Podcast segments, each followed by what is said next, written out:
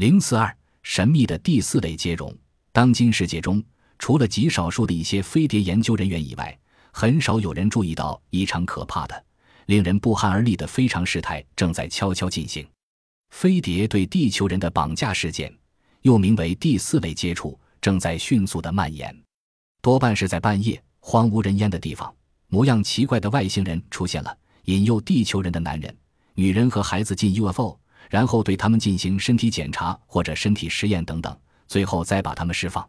在一般的情况下，那些可怜的被害者对自己被诱拐的经历一点都回想不起来，这一部分记忆完全给消除了。哪怕催眠治疗的专家也不能打开他们心灵的窗户。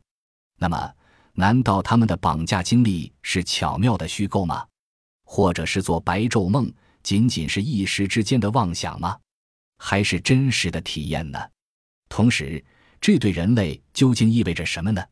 世界上 UFO 的研究者，他们主要在欧美和南美。根据他们的研究结论，被绑架者的案件大约有五百多件，仔细进行调查的仅仅是一小部分，而且这还仅仅是表面的数字，潜在的案件至少多十倍以上。很多人都把他们的经历深深埋藏在心底了。如果以世界人口五十亿计算，那么一百万人当中就会有一个被绑架者，按照这个比例，日本就有一百三十多件案例发生。可是，正是作为一个案例报告提出的人，几乎连一个都没有，这非常令人遗憾。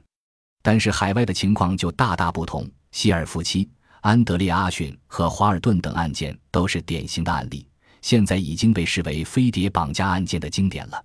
对绑架案件进行研究分类。发现有许多种类，我们先从比较新的事件人手。